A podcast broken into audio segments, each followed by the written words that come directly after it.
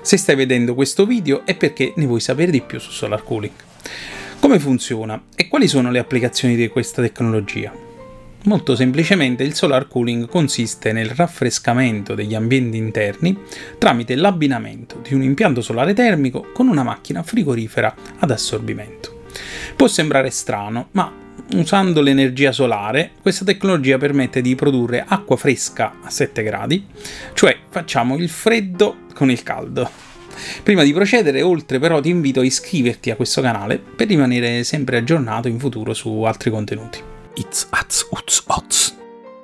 Il funzionamento della tecnologia del solar cooling prevede diversi elementi pannelli solari termici per catturare la radiazione termica proveniente dal Sole e trasferirla a un fluido e tale fluido viene impiegato per fornire energia termica appunto ad una macchina frigorifera.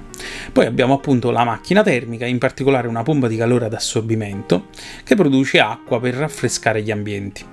Poi abbiamo uno o più serbatoi di accumulo, di solito c'è un boiler che accumula il calore proveniente dai pannelli solari e permette di utilizzare questa tecnologia anche nelle ore notturne o quando le condizioni climatiche non sono ottimali. Lo stesso serbatoio può anche essere usato per l'acqua calda sanitaria all'occorrenza. Poi c'è una torre di raffreddamento che è necessaria per rimuovere il calore in eccesso dalla pompa di calore. In alcuni casi si può anche non installare questa torre di raffreddamento ed usare ad esempio questo calore in eccesso per riscaldare ad esempio l'acqua della piscina. Se prendiamo in considerazione le caratteristiche, i costi, le dimensioni di un impianto di questo tipo, ci rendiamo conto che questa tecnologia è più indicata per grandi impianti centralizzati, con potenza superiore di molto ai 20 kW. In altri termini potrebbe risultare non conveniente per abitazioni medie e piccole, questo perché le macchine ad assorbimento lavorano con forti depressioni e per garantire un certo grado di vuoto risultano eh, necessarie macchine complesse e costose. Per capirci si parla di un onere dai 30.000 euro in su per capirci. Ad ogni modo si tratta di una tecnologia che si sta diffondendo rapidamente perché permette di rispondere ad alcune esigenze specifiche, cioè durante l'estate aumenta notevolmente l'utilizzo dei condizionatori e chiaramente questo comporta un picco dei consumi elettrici e dei costi ovviamente, proprio appunto in questo periodo, con conseguenze economiche e ambientali non trascurabili. Ed è proprio in estate che il solar cooling esprime al meglio le sue potenzialità. Con il notevole irraggiamento solare, tipico della stagione estiva, permette di produrre sufficiente energia per autoalimentare gli impianti di raffrescamento.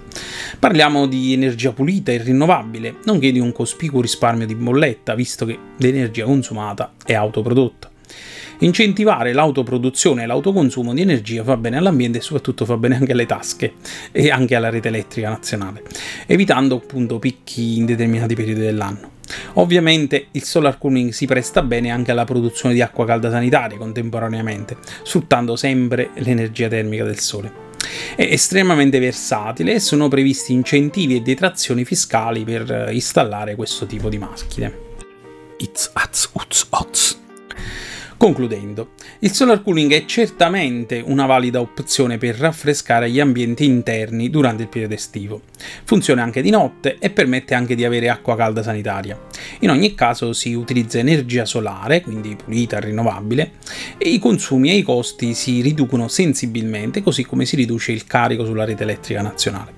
Chiaramente non sempre è possibile installare questo tipo di impianti, è necessaria una superficie sufficientemente estesa per i pannelli solari, servono locali per installare la pompa di calore il serbatoio di accumulo e anche poi la torre di raffreddamento. Lo consiglio per grandi strutture, non mi sento di consigliarlo per piccole medie abitazioni perché l'impianto è comunque complesso e la spesa non vale l'impresa. In ogni caso si può sempre chiedere il parere di un tecnico qualificato. Se hai delle domande lasciala nei commenti e ricorda di iscriverti al canale. Arrivederci.